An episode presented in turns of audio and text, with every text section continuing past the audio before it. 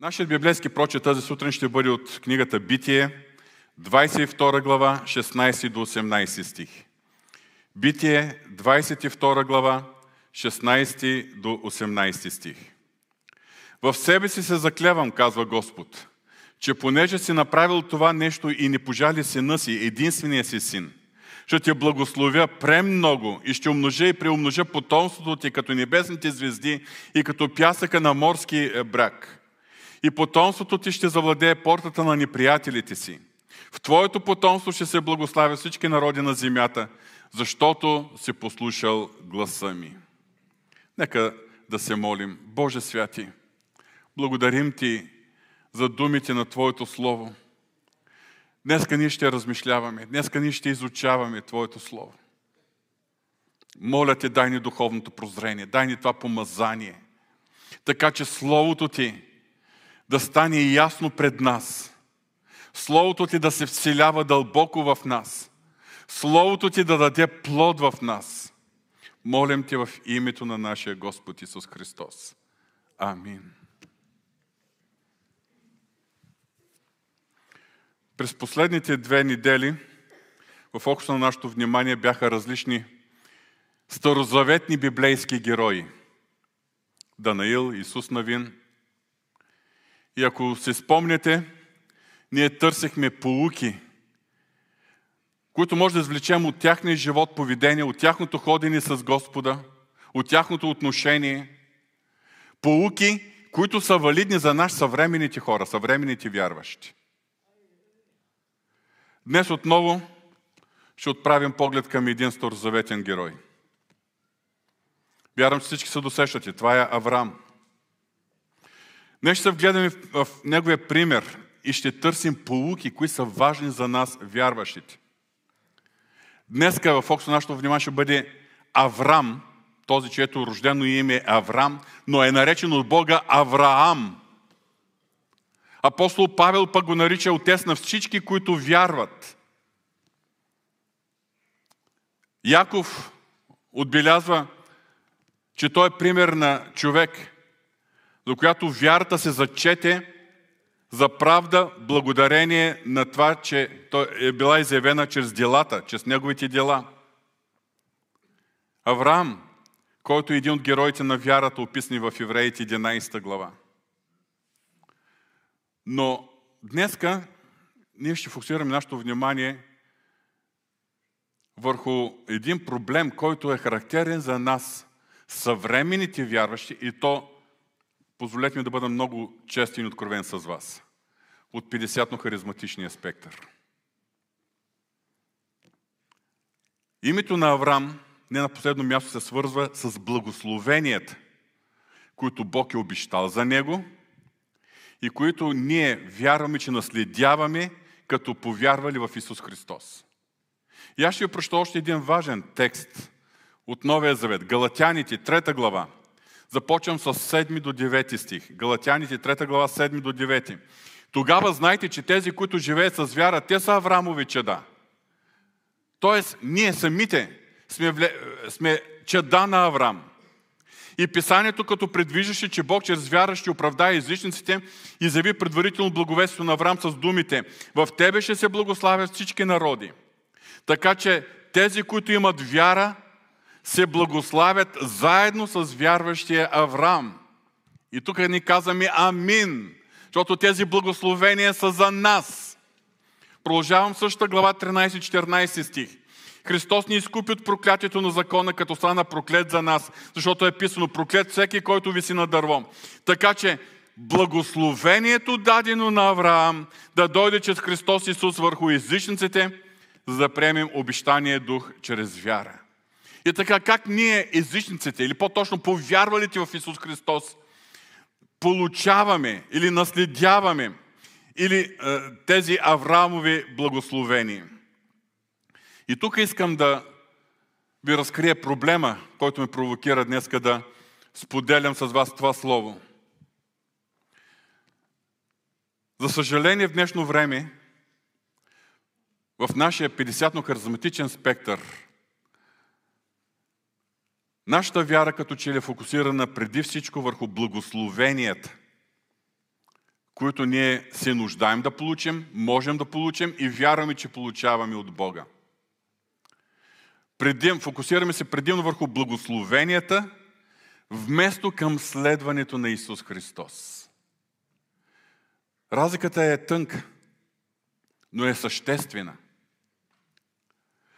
Думите на Исус Христос, които дефинира какво означава да го следваме, са в Матея 16.24. Ако иска някой да дойде след мене, нека се отрече от себе си, нека вдигне кръста си и нека ме следва.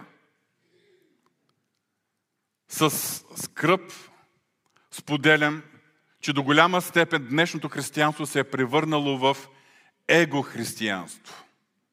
Тоест, защото всички се интересуваме, интересуваме преди всичко от това, какво можем да получим от Бога.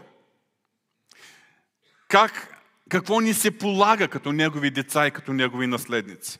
Как да го получим и то колкото се може по-бързо да го получим. Какво трябва да вярваме, какво трябва да изповядваме, за да получим това, от което се нуждаем. И ние считаме, че Божиите благословения ни се полагат като на Божии деца и Негови наследници. И искам да подчертая, скъпи брати и сестри, това е истина. Това е истина, но не цялата истина.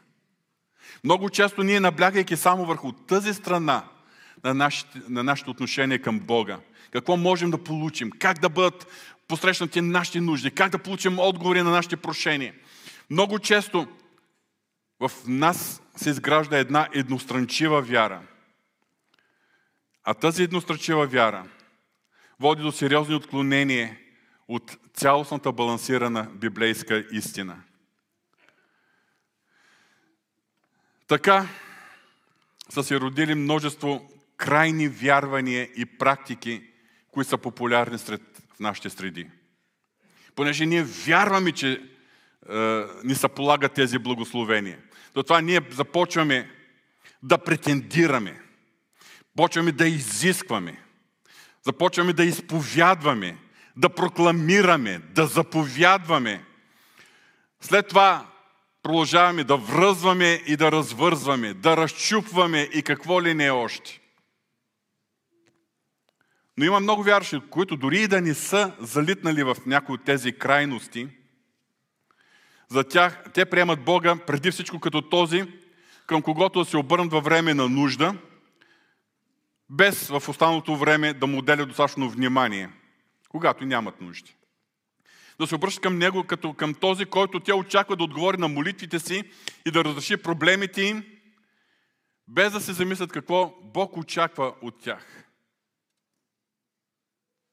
Много вярващи по този начин изграждат един повърхностен християнски живот. Една повърхностна вяра. Почти никаква ревност за Бога. Когато всичко в живота им е наред, те са радостни, щастливи, весели, засмени, изведнъж стават ревностни в молитва, когато ги притиснат проблемите. И тогава наистина имат нужда от Бога. Тогава викат към Бога. Но когато Бог даде отговор, забравят за тази ревност, забравят за потребността да следваме Господа неотклонно, и не са малко случаите, когато вярващите се молят, искат и не получават от Господа.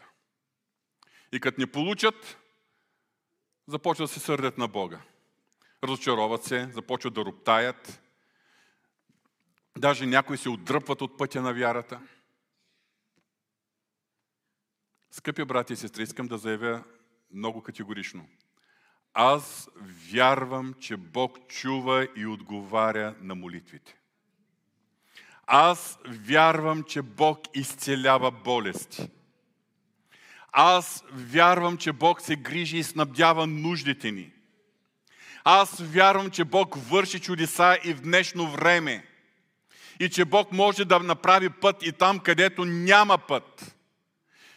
И чрез днешното послание аз не искам да бъдат обесърчени тези вярващи, които в момента са в нужда и горещо викат към Бога. Моята цел е, и Бог да ми помогне за това, да можем да видим пълната картина. Да видим както този Бог, който е любящ, милостив, могъщ, силен и готов да снабдява нуждите ни, да изцелява болестите ни, да се грижи за нас, но също време да го видим като велик Бог, пред когото ние стоим и когото почитаме. Да видим Исус Христос, който притежава власт над всяка власт и на когото ние сме се обрекли да го следваме, следвайки го, да го следваме с отричане от себе си и носене на кръста си. Поради тази причина, днес ще погледнем към образа на Авраам. Защото Авраам е баща на вярата. Или баща и отец на всички, които са вярващи. Той е пример за нас. Как вярата му е пораснала от нула до максимум. И ще последим този път на вярата. Също така ще видим какво означава вярата към Бога. Защото в тези крайности се проявява и такова отношение. Вярата, това означава, като имам нещо, което ми харесва, което искам от Бога, дали ще е крайна нужда или прищявка, аз се харесвам стих, почвам да го изповядвам, почвам да, да изповядвам, че това ми принадлежи и чакам да ми се случи в духовния свят, вече ми принадлежи, чакам да се случи в материалния свят. Нека да видим как Авраам е вярвал. Какво означава вярата въобще?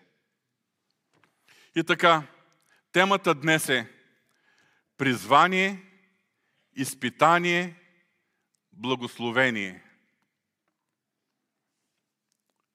Първото нещо, което виждаме за Авраам, това е неговият призив. За първи път неговото име се споменава в края на Битие 11 глава. Описано е там неговото родословие. Разбираме също, че неговия баща Тара е напуснал Урхалдейски, един град, древен град, който днеска се намира, или по-точно останките от този град се намират в територията на днешен Южен Ирак. Напуснал е Урхалдейски заедно с Аврам, сина, заедно с жената на Аврам Сарая и неговия внук Лот, който е останал сирак, без баща. И се заселил в Харан, един град, който е бил на територията на днешна Турция. За Авраам, който вече е бил семейен, жена му Сарая, е имало един проблем, че жена му е била бездетна. Това е записано в Битие 11 глава 30 стих. След като Таря е умрял в Харан, Авраам вече е бил на 75 години, тогава Бог го е, го е призовал. Четем в Битие 12 глава 1 стих. Тогава Господ каза на Авраам, излез от отечеството си, от рода си и от бащиния си дом и иди в земята, която ще ти покажа. Ние не знаем дали и доколко Авраам е познавал Бога до този момент. Ние не знаем дали не е наследил от баща си някаква вяра в Бога. Аз имам основание да предполагам, подчертавам, да предполагам, че излизането на Тара от Урхалдейски също е било поради някакъв Божий призив и водителство. Но не мога да, го, да съм абсолютно сигурен, защото не е записано в прав текст в Библията. Това, което със сигурност знаем, е, че когато Бог е призовал Авраам в Харан, Божият призов, призив към него бил придружен с обещание – четем Битие 12 глава 2 и 3 стих. Ще те направя голям народ, ще те благословя и ще прославя името ти и ще бъдеш за благословение. Ще благословя унези, които те благославят и ще прокълня всеки, който ти кълне. И в тебе ще се благославят всички земни племена. А това обещание от Божия страна към Авраам за голям народ напълно резонирало с най-голямата нужда на Авраам. Най-голямата му нужда, която била да си има потомство. Да остави името си след себе си. Да има свое потомство. И тук искам да обърна вниманието ви, скъпи брати и сестри. Бог винаги се интересува от нашите нужди. Бог винаги се чувства на нашата болка. И много хора са познали Бога точно по този начин – кога са били в болест или в друга безисходица, когато понякога от никъде нямало никакъв изход, точно тогава те са чули за Него. Точно тогава те се обърнали към Него с вик за помощ, с молитва. И Бог се е прославял. По този начин е повярвала моята баба, майката на моята майка, така че мой род от по майчина линия е повярвала чрез една изключително тежка нужда. Когато дъщерята на моята баба, моя Леля, е била неличимо за това време болна и просто е гаснила и е просто всички са очаквали тя да си отиде. Тогава са се намерили хора, които да благовестват на баба ми.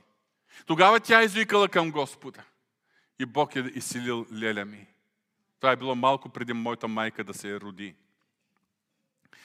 Но Бог в голямата си милост понякога и даже много често привлича хората, като ги среща в нуждата им. Но неговата цел не е единствено нашата нужда да бъде посрещната. Неговата цел е след това да го познаем и да го последваме. За съжаление има случаи, когато хора са идвали при Бога с нуждата си. Викали се към Господа. Бог е дал избавление и повече ги няма в църквата. Те не следват повече пътя на вярата. Също така и Авраам е получил това обещание за потомство. И интересното е, че Авраам веднага последвал Божия призив, веднага потеглял към земя, която не познава, но която Господ е обещал да бъде на неговото потомство. Няма да чета подробно стиховете, това е по-нататък от 12 глава от книгата Битие. И където и да отивал Аврам, където и да се спирал, за да построи шатъра си, първото нещо, което е правил, е да издигне жертвеник на Господа. Явно е, че в този момент той не само имал някакво познание за Бога, заради личната е, връзка и Божието водителство в неговия живот, но е познавал смисъл и значението на тези жертвоприношения. Сега, когато проследяваме живота на Авраам по-нататък, ние виждаме от една страна неговата вяра, която винаги се изгражда на личните му взаимоотношения с Бога, а тази вяра и лични взаимоотношения с Бога са в едно непрестанно развитие, а от друга страна виждаме и неговите грешки и неговите провали. Тоест, вярата и взаимоотношението с Бога не са били в едно постоянно възходящо развитие. Но имало възходящи момент, имало е провали. Имало е възходящи момент, имало е провали. Вярата никога не е само възходящ процес. Това е при нас, скъпи брати и сестри. Тя винаги се развива в процеса на непрестанна борба. Тя се развива сред изпитанията. Изпитания, в които е възможно човек да сгреши. Възможно е да се провали. Обаче, когато човек се провали, това не е края. Бог не се отказва от него. Ако човек е, търси истински Господа, ако човек е готов да се покая пред него и в него има стремеж да го следва неотклонно, Даже и провалите се превръщат в средство, чрез което Бог работи за израстване на нашата вяра и на нашите взаимоотношения с Господа. Пътят на вярата, скъпи брати и сестри, никога не е гладък. Нашата вяра расте и се развива сред изпитанията. И в този връзка искам да цитирам думи на апостол Петър в 1 Петрово, първа глава, в която той говори, че изпитването на нашата вяра която е по-скъпоценна от златото, което гине, но пак се изпитва чрез огън да излезе за хвала и слава и почест, когато се яви Христос. Да, Бог използва точно тези моменти.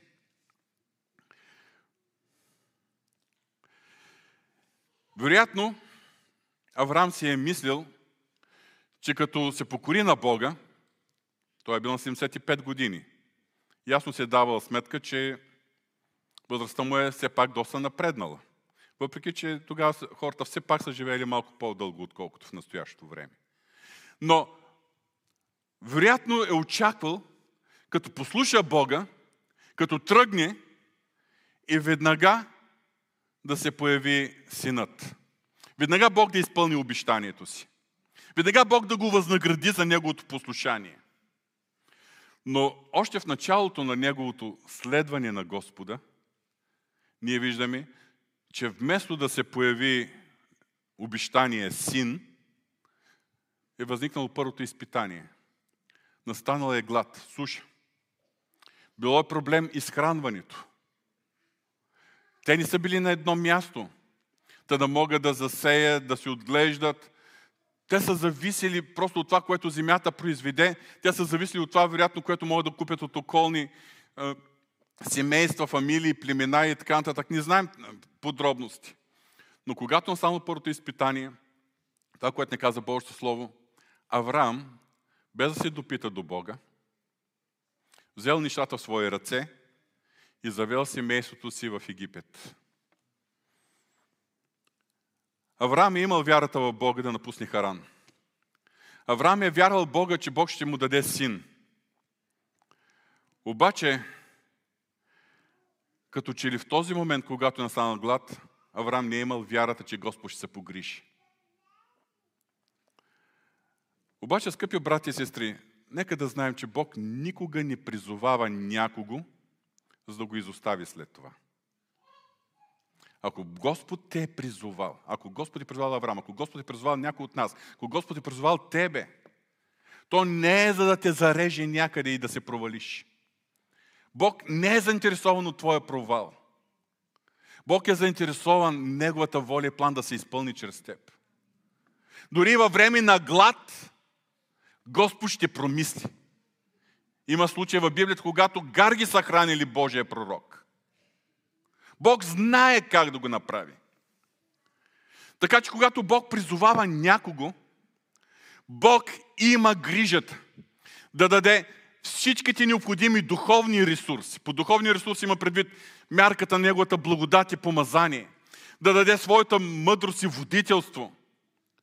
И всичко друго, от което човек се нуждае, за да изпълни Божи през... Но Бог се грижи за материалните неща, материалните ресурси, за да можем да изпълним Неговата воля и Неговия призив. Точно за това, нека си припомним думите на Исус Христос в проповита на планината, Матея 6 глава, където Той се обръща към хората им казва, не се безпокойте, не казвайте какво ще едем или какво ще пием или какво ще обличем. Не казвайте. Но какво да правим, Господи? Във време на глад, във време на криза, във време, когато фалират фирми, съкръщават работници, когато оставам без заплата. Първо търсете Божието, Неговото царство и Неговата правда. Какво да правим? Първо търсете Неговото царство и Неговата правда. Ма няма логика. Трябва първо да търся с какво да прехрана семейството си. Не става просто човешката логика. Божия призив към теб и към мен е първо търсете Неговото царство и Неговата правда. Тогава всичко това, от което имаме нужда, Господ знае как да го снабди. Това е Негова работа. Нашата човешка реакция в този момент е първо да вземем нещата в свои ръце и да търсим какво да правим. Аз не ви казвам да легнем и да мързелуваме. Защото винаги в нашия е, е, има неща, които, за които ние носим отговорност. Но дори когато няма никаква възможност да изпълняваме своите отговорности, Господ има грижата, когато поставим Него и Неговото дело на първо място. В този случай, вие знаете историята, било е на косъм семейството на Авраам да се разбие и тогава всичките обещания, които Бог дава, т.е. целият план, изявен в Божите обещания към Авраам, да се провали. Не, брати и сестри, Господ знае как да не се проваля. Дори нещата да дойдат на косъм, Бог винаги има начин. И по свръхестествен начин ние знаем, че Бог е запазил Авраамото семейство и съответно не е допуснал да се да пропаднат неговите обещания. Вярвам, че всички ние също имаме случаи, в които въпреки, че сме поступили неразумно, въпреки, че сме поступили по-човешки, па понякога даже и по-плътски, въпреки това Бог е показал милост и ни е измъквал. Това не означава, че ние няма да си понесем последствията. Да, последствията се носят. Но Господ е давал изход. Господ в милостта си не ни е отхвърлил. Не ни е зарязал. Не е казал, не ставаш за работа, за която съм ти призвал. Не. Още когато Бог ме е призовал, Той знае, е знаел, че не ставам. И затова е поел ангажимента да работи в мен и да ме изгражда. Това се отнася и за всеки един от нас. С провалите си, да, ние може да удължим времето на Божието действие, да чакаме повече. Както, например, израелтяните.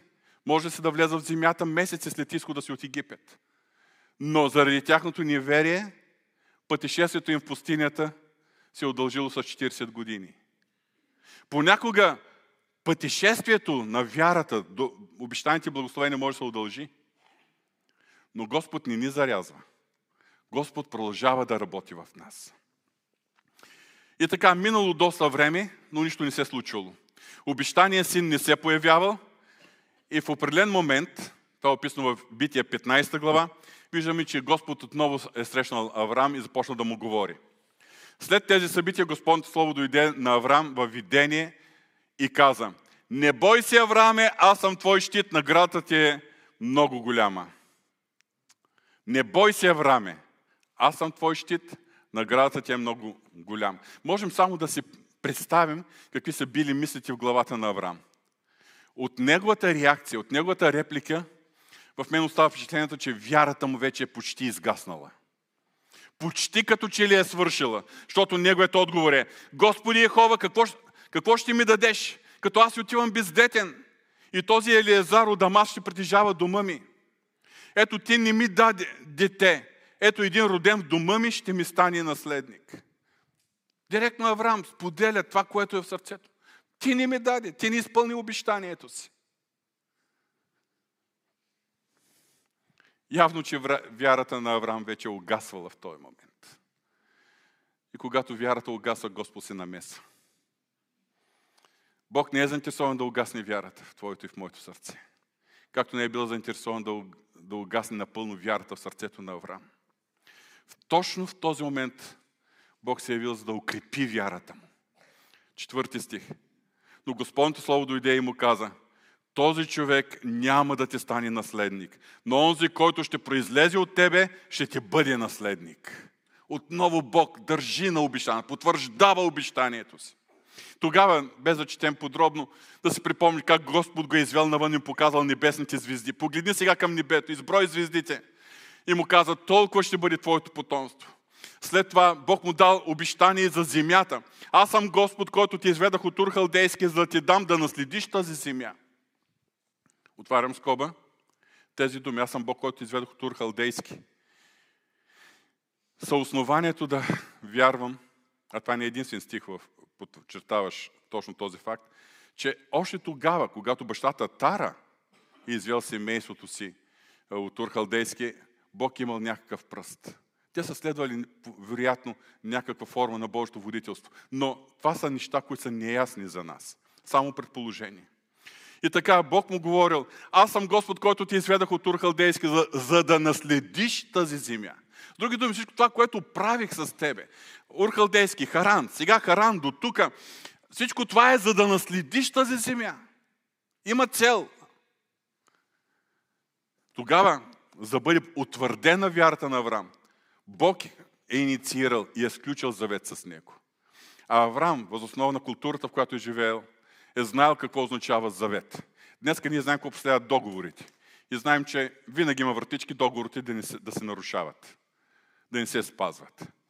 Заветът в онази култура е бил съглашение между две страни, което е ненарушимо. Ненарушимо. И Авраам е знаел това. И Бог е сключил завет. Не за това, че Бог се нуждае Авраам е, да бъде убеден, че Авраам ще бъде на негова страна, но за да бъде укрепена вярата на Авраам. И докато Авраам чакал Бог да изпълни обещанието си, което е било вече скрепено с завет, пак минали години и се е родил Исмаил. Синът, който не се е родил в резултат на Авраамовата вяра и не се е родил в резултат на Божието обещание. И така, скъпи брати и сестри, всички ние се стремим да живеем чрез вяра, обаче като че ли не винаги успяваме. Ние се наричаме вярващи, защото писано е в Словото. С вярване ходим, а не с виждане. Но в същото време толкова често ние се ръководим точно това, което виждаме, от нашия естествен разум, логика, от нашите вътрешни подтици а понякога и плътски импулси. Стремим се да ходим с вярване, а не с виждане. Но това означава да чакаме пред Господа. А това чакане уморява. Като че ли търпението ни се изчерпва. Като чакаме доста дълго време, по-дълго отколкото ни считаме за нормално, според нашата естествена логика, в тази момент достигаме до положение, когато решаваме, ами, вземам нещата в свои собствени ръце. Нека си припомним, Авраам е трябвало да чака 25 години.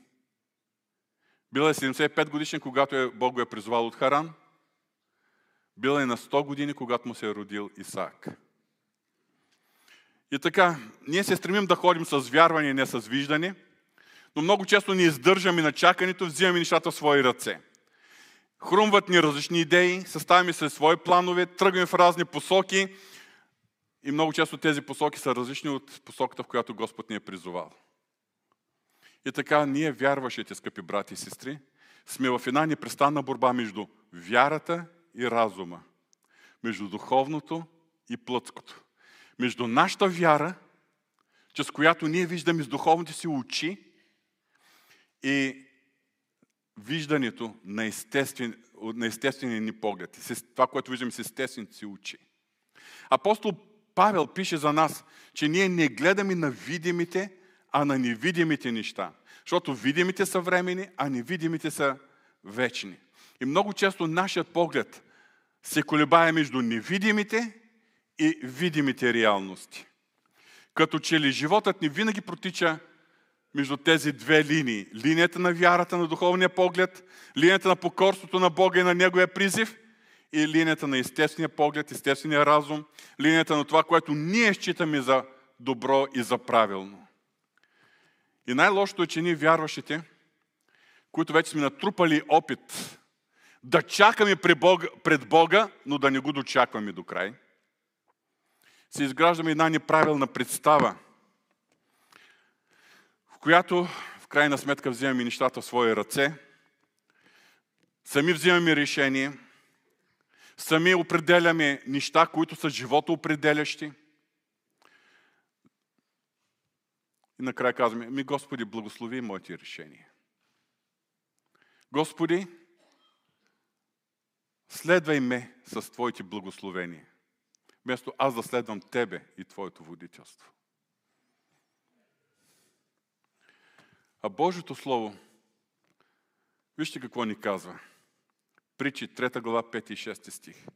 Уповавай на Господа от все сърце и не се облягай на своя разум.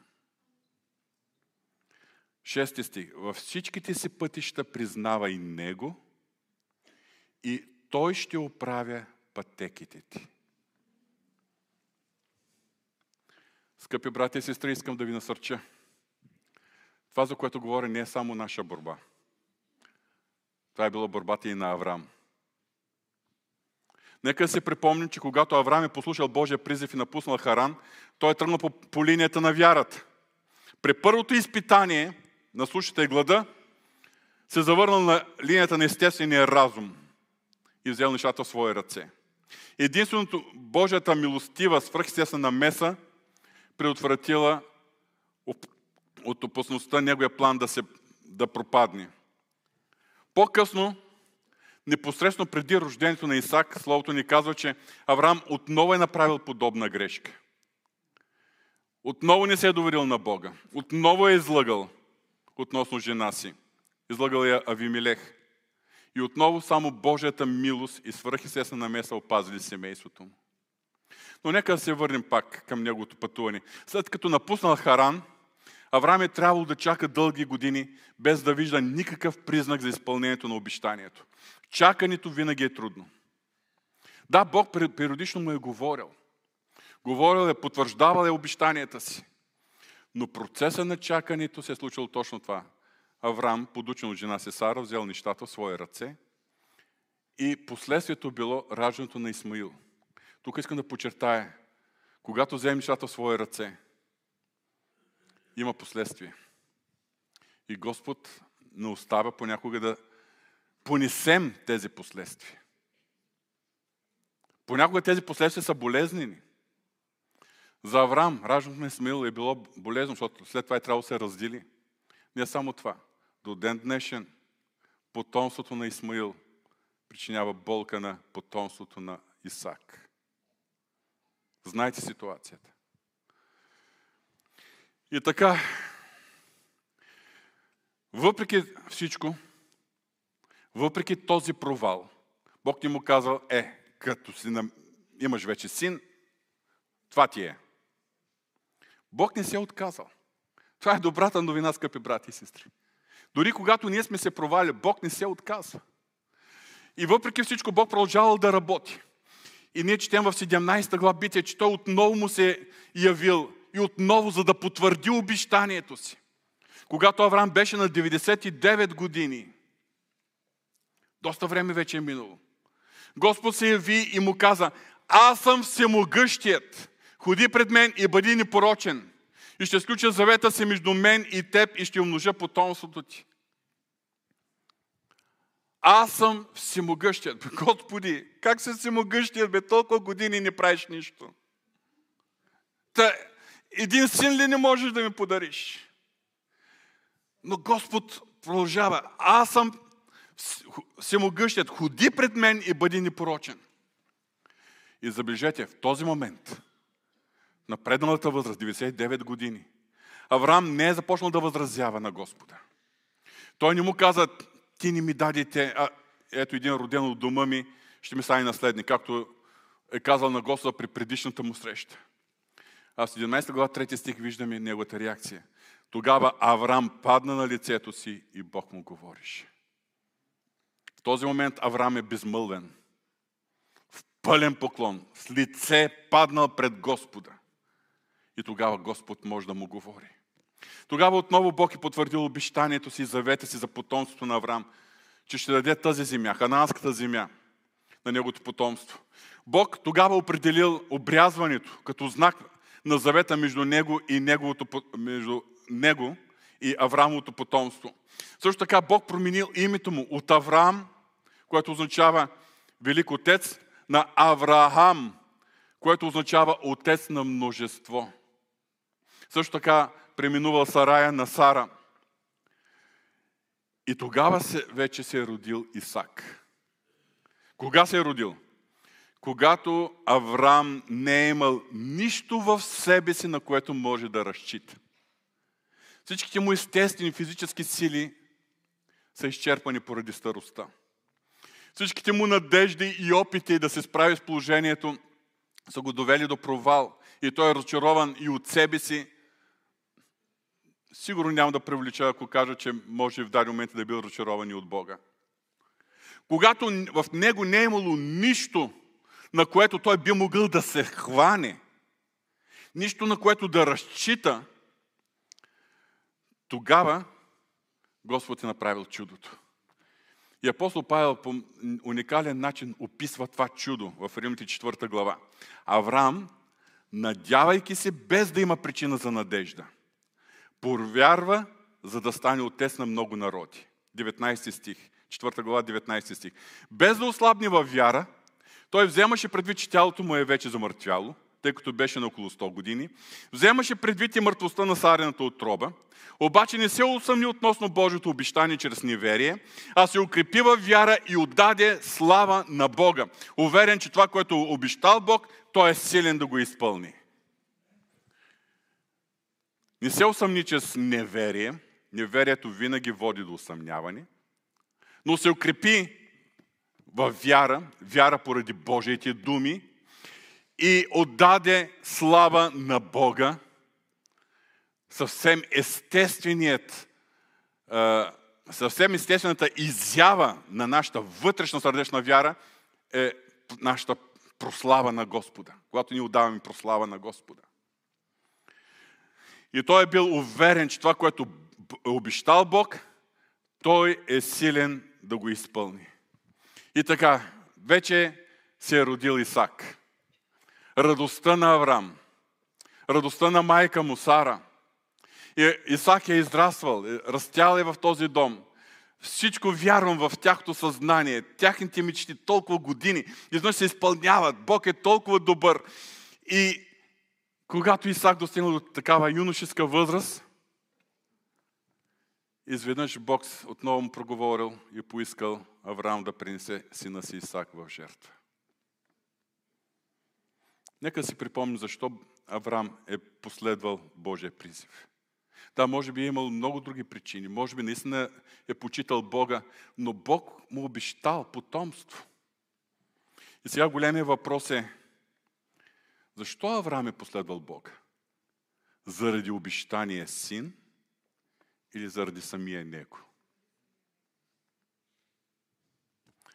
Както казах, много хора са дошли до вяра в Христос, когато Бог ги е благословил и ги е срещнал в нуждата й. Но явно е, че в даден момент процеса на духовното развитие Бог може да постави човека на изпит. Ти защо ме последва? Защото аз те благослових?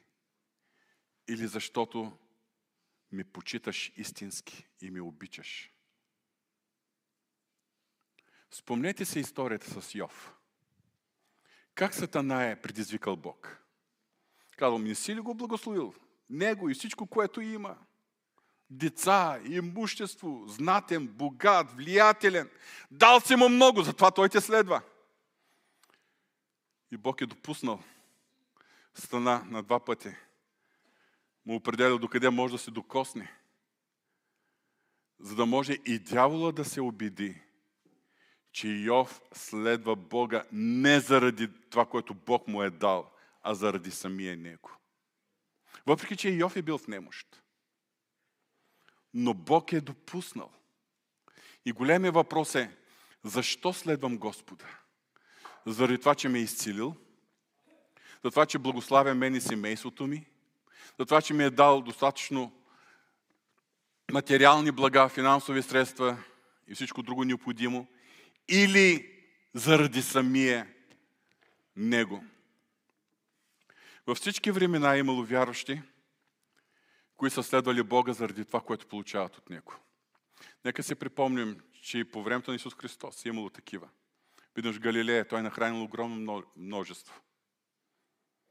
И на другия ден видял, че и на другия бряг на Галилейското езеро хората го търсят. Обаче той е познавал сърцата им казал, търсите, ама заради хляб и заради риба, защото ядохте хляба и от рибата.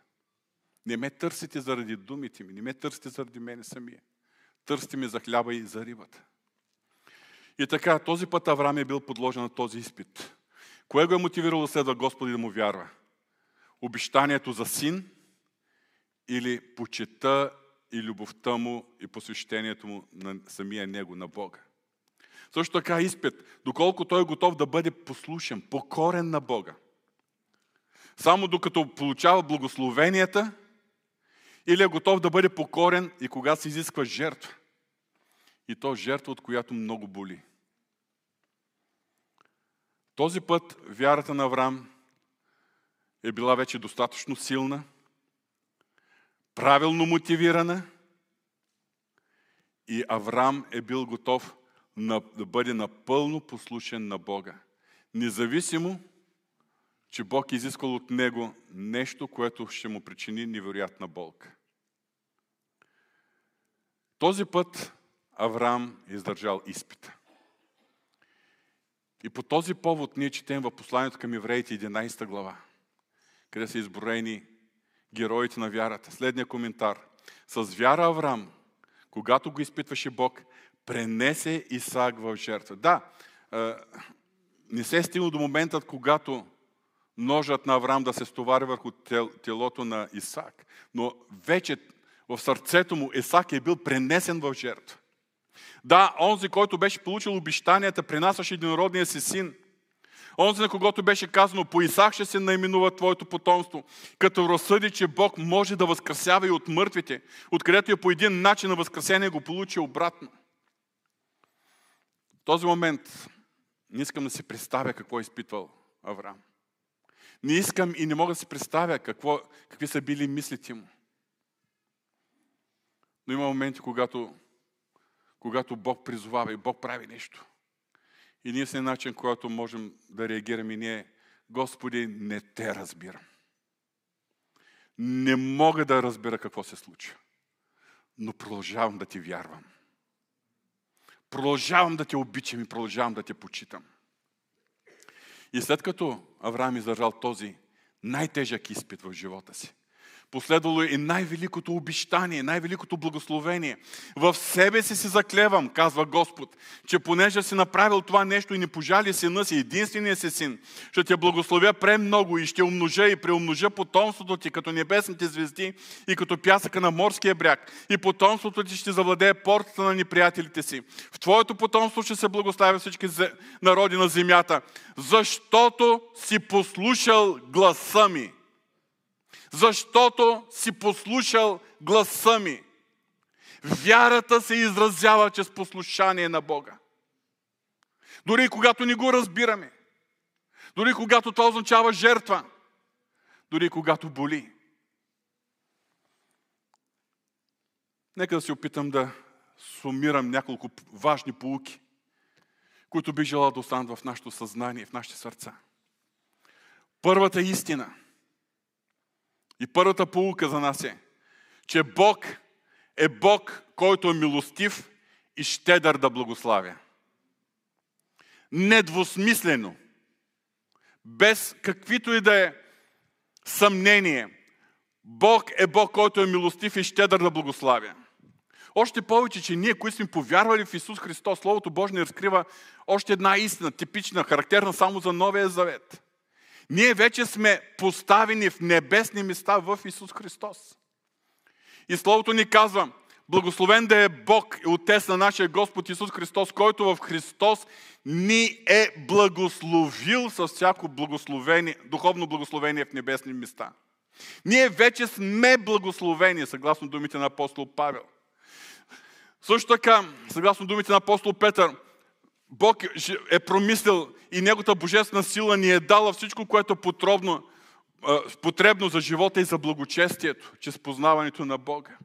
Пак апостол Павел в своята молитва ни разкрива, че Бог, чрез действащата в нас сила, може да направи сравнено повече, отколкото искаме или мислим. Така че Бог гарантира в Словото си, че заради Исус Христос Той чува и отговаря на нашите молитви. Ние сме в състояние на благословение. И това, тези благословения, които са в неговото, неговото сърце, в неговия план, той е достатъчно силен да ги осъществи в реалният ни земен живот тук, докато все още следваме пътя към небето. Бог е Бог, който желая Твоето и моето благословение. Никога не трябва да съмняваме в това.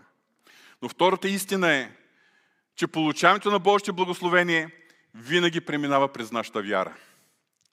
Е, няма как ние да се стоим, да се лежим в домовете си, да стоим пред телевизора и Бог да спуска благословение.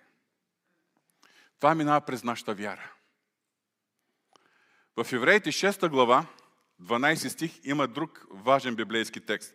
И желаем всеки от вас да показва също усърдие за пълна увереност и надежда до край, за да не бъдете лениви, забележете, за да не бъдете лениви, а да поддържавате на унези, които чрез вяра и устояване наследяват обещанията. Чрез вяра и устояване наследяват обещанията. Божите обещания минават през нашата вяра и през нашето устояване във вярата. Разбира се, Бог върши много неща и според своята суверенна воля – дори в условия, когато хората не му вярват. Също така много хора са повярвали в Господа, когато Той се показал милостив, благодатен, благословил ги е, отговорил ли на нуждата им. Но след като човек вече е повярвал, след като е последвал Христос, Бог е заинтересован преди всичко, подчертавам, преди всичко, вярата ни да израства. И ние да растем познаване на Бога. Защото нашата вяра може да расте до толкова, доколкото ние го познаваме. Защото вярата е, на практика е от нашето отношение към Бога. Нашето отношение на доверие към Него. И ние може да му се доверяваме до степента, до която го познаваме. И след като сме поели по пътя на вярата и наследваме Христос, Бог е заинтересован не само нужда ни да бъде снабдена. Ние обикновено, нашия фокус е върху нуждата. Господи, боли. Господи, дай изцеление. Господи, намисли се в семейството ми. Господи, промисли за прехраната ни. Това са нашите молитви. Божията заинтересованост е преди всичко ние да растем в вяра и в взаимоотношения с Него. И това е посоката, в която Той преди всичко работи. Да, в, по пътя на нашето израстване и ходене с Него, Той снабдява и нуждите ни. Той промисля. Понякога може да се забави. Чакането не е лесно. Но Бог работи, докато нашата вяра израства и достигне до пълно доверие и нашето пълно предаване на Него и на Неговата воля. Докато достигне до положение на пълно послушание на Бога и послушание до тази степен, че да сме готови на жертва. Докато достигне до нашето пълно посвещение в следване Христос, което означава отричане от себе си и носене на кръста. На трето място, вярата винаги е изпитвана и израства в изпитанията. Ние се сблъскаме с различни изпитания, препятствия, опозиция, неща, които са противни на нашата вяра, неща, които ни принуждават, като че ли имат, оказват натиск върху нас, този път да не се покорим на Бога. Целта на всяко изпитание е да ни отклони от тази линия на вярата. От нашето доверие към Бога, нашия стремеж към Него, нашата безкомпромисност прямо Него – Целта на всяко такова изпитание е да можем да потегнем по другата линия, на естествения поглед, на естествения разум, да вземем нещата в свои ръце. Дори когато ни се струва нелогично да следваме Бога и сме изкушавани да вземем нещата в свои ръце, най-доброто нещо за нас е да продължаваме да му вярваме. Да му се доверяваме, да бъдем покорни, независимо от цената, която трябва да платим. На четвърто място, понякога ние се проваляме в изпитите на нашата вяра. Но и дори когато се проваляме, Бог ни не е изоставил. Да, когато се проваляме, може да понесем последствията от неправилните си решения. В някои критични ситуации Бог може да покаже милост и да ни избави. В други ситуации ние ще понесем последствията от неправилните си решения. В някои ситуации ще се удължи пътят ни и чакането ни. Защото Господ работи в нас. Изпит, в който сме се провалили, много вероятно след това да бъдем подложени на аналогичен изпит втори път, па понякога и трети път, и енти път. Нашите провали удалечават, ни удалечават от Божие благословение. Но и чрез тях Бог продължава да работи в нас. Казвам го това, защото от личен опит знам колко отвратително се чувства човек, когато се провали понякога. Искам да ви кажа, Бог не е отвъртен от теб, кога си се провалил. Както баща няма да санкционира, няма да се отрече от малкото му дете, което е паднало и се е ранило, падайки на земята. А ще бъде пръв да отиде да му се претече и да го, на помощ да го привдигне.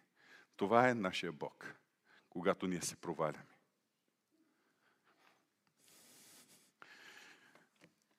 На пето място, колкото са по-големи изпитанията, в които издържаме и които устояваме, толкова са по-големи благословенията, които следват.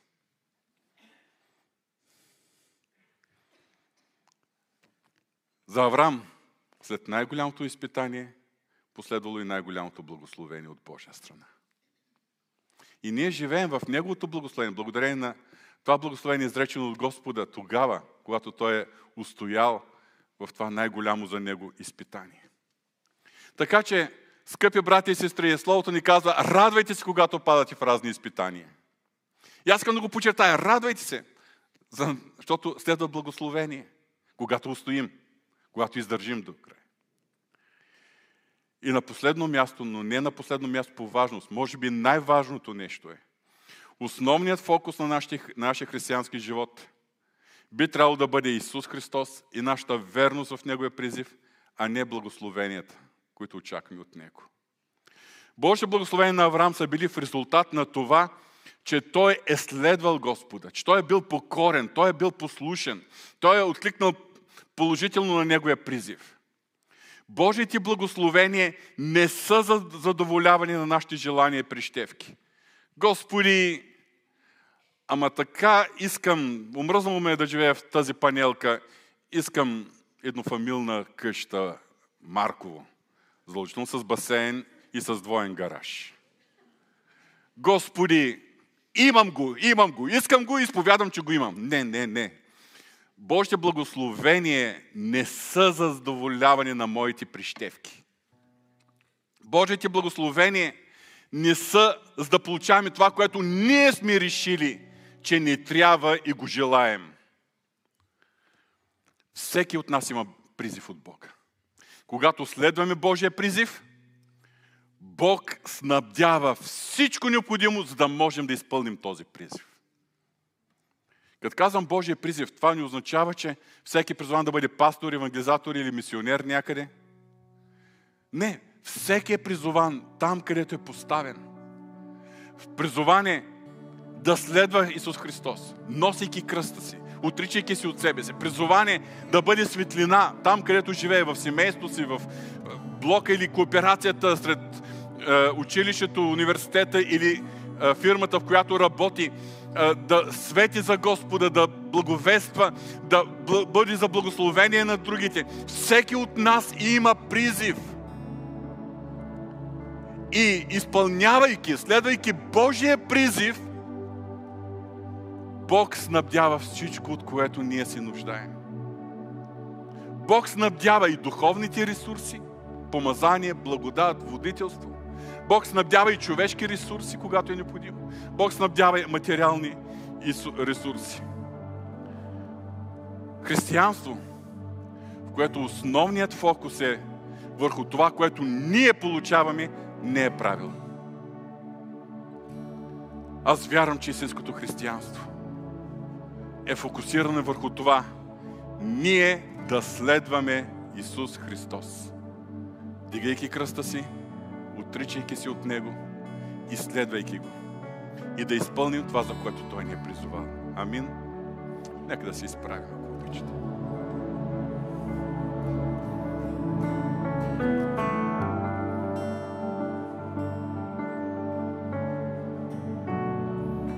Боже святи, благодарим Ти, че в голямата ми си милост Ти никога не си се отказал от никой от нас.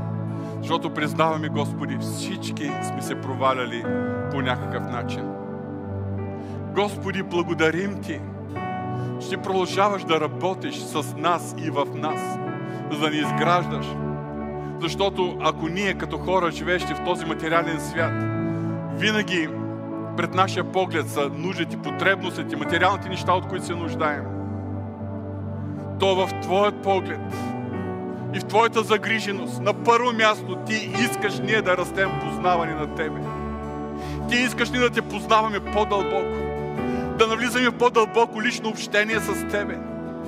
Да имаме духовното прозрение, Господи. Винаги да гледаме невидимите реалности, а не да взимаме нещата и да решаваме нещата със своя естествен разум. Господи, благодарим Ти, благодарим Ти, благодарим Ти, че не си пристанал да работиш с никой от нас. И Твоята цел е, Господи, да довършиш делото си до край. Ако се сторил това с Авраам, аз вярвам, че ти имаш план и работиш и ще го сториш с всеки един от.